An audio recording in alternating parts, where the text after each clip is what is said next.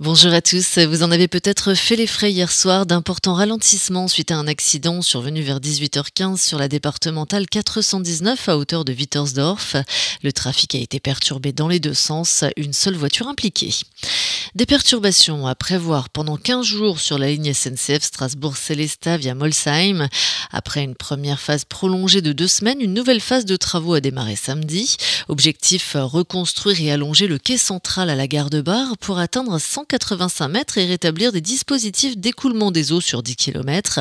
Résultat, des trains sont supprimés et des quarts de substitution sont mis en place jusqu'au 4 novembre. Entre les gares de Bar et Célestat, tous les trains sont remplacés par des cars. Entre Rochheim, Aubernay et Bar, seuls certains trains sont concernés. Par ailleurs, le transport gratuit des bicyclettes à bord des autocars est autorisé dans la limite des places disponibles. À Bischheim, hier matin, dix citoyens se sont lancés dans une grève de la faim à durée indéterminée. Leur objectif, lutter contre le contournement ouest de Strasbourg. Ils espèrent obtenir un moratoire et l'abandon du GCO, dernier moyen selon eux d'alerter les autorités sur les enjeux de ce dossier. Une cinquantaine de personnes les ont rejoints à l'église Saint-Michel afin de les soutenir. 14 pasteurs ont co-signé un communiqué pour soutenir cette grève de la faim. Les grévistes se sont vus ouvrir un local paroissial. Ils prévoient à tour de rôle de tenir un stand place Kléber à Strasbourg pour sensibiliser le public. Un accident s'est produit peu avant 10 heures hier matin à Guebwiller. Deux ouvriers qui effectuaient des marquages au sol rue du Général de Gaulle ont été percutés par une voiture qui circulait en direction de Markstein. Les deux hommes de 34 et 38 ans, légèrement blessés, ont été pris en charge par les pompiers et transportés à l'hôpital de Guebwiller et à l'hôpital Pasteur de Colmar. Une déviation a été mise en place le temps de l'intervention des secours.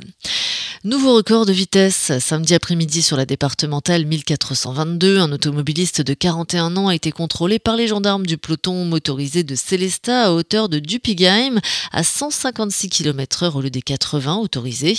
Son permis lui a été retiré. Il sera prochainement convoqué devant le tribunal de Strasbourg. Un procès est prévu jusqu'à jeudi devant la cour d'assises du Haut-Rhin, celui d'un colmarien de 31 ans jugé pour avoir tiré sur des policiers en août 2017 et failli égorger un jeune cuisinier. Avec déjà 15 condamnations à son actif, il risque la réclusion à perpétuité. 22 témoins, 5 experts et 7 victimes vont se succéder à la barre jusqu'à jeudi. Lui a écopé hier de deux ans de prison ferme et un avec sursis. Un colmarien âgé d'une quarantaine d'années était jugé pour possession de fichiers pédopornographiques, soit plus de 1000 vidéos et environ 5000 photos. Interpellé mi-octobre, il a affirmé stocker les fichiers afin d'aider la police en recherchant des sites illégaux. Une version qui n'a pas convaincu le tribunal. Déjà condamné en fin de semaine dernière à huit mois avec sursis dans une affaire similaire, il a été maintenu en détention. Beau succès dimanche à Bar pour couleur d'automne. À chaque troisième dimanche du mois d'octobre, la place de l'Hôtel de Ville se transforme en un immense jardin de passage aux couleurs automnales où plantes, fruits et légumes de saison, objets artisanaux et petites gourmandises vous sont proposés. L'idée a été lancée d'en faire une manifestation intercommunale et pourquoi pas délocalisée. Affaire à suivre.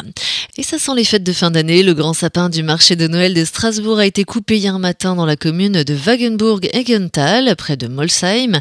Épicéa de 30 mètres de haut pour un poids de 7 tonnes qui sera acheminé lundi prochain à l'aube, puis dressé place Kléber dans la matinée. Trois semaines seront ensuite nécessaires pour lui redonner son allure d'origine et le décorer. Bonne matinée, tout de suite, retour de la météo.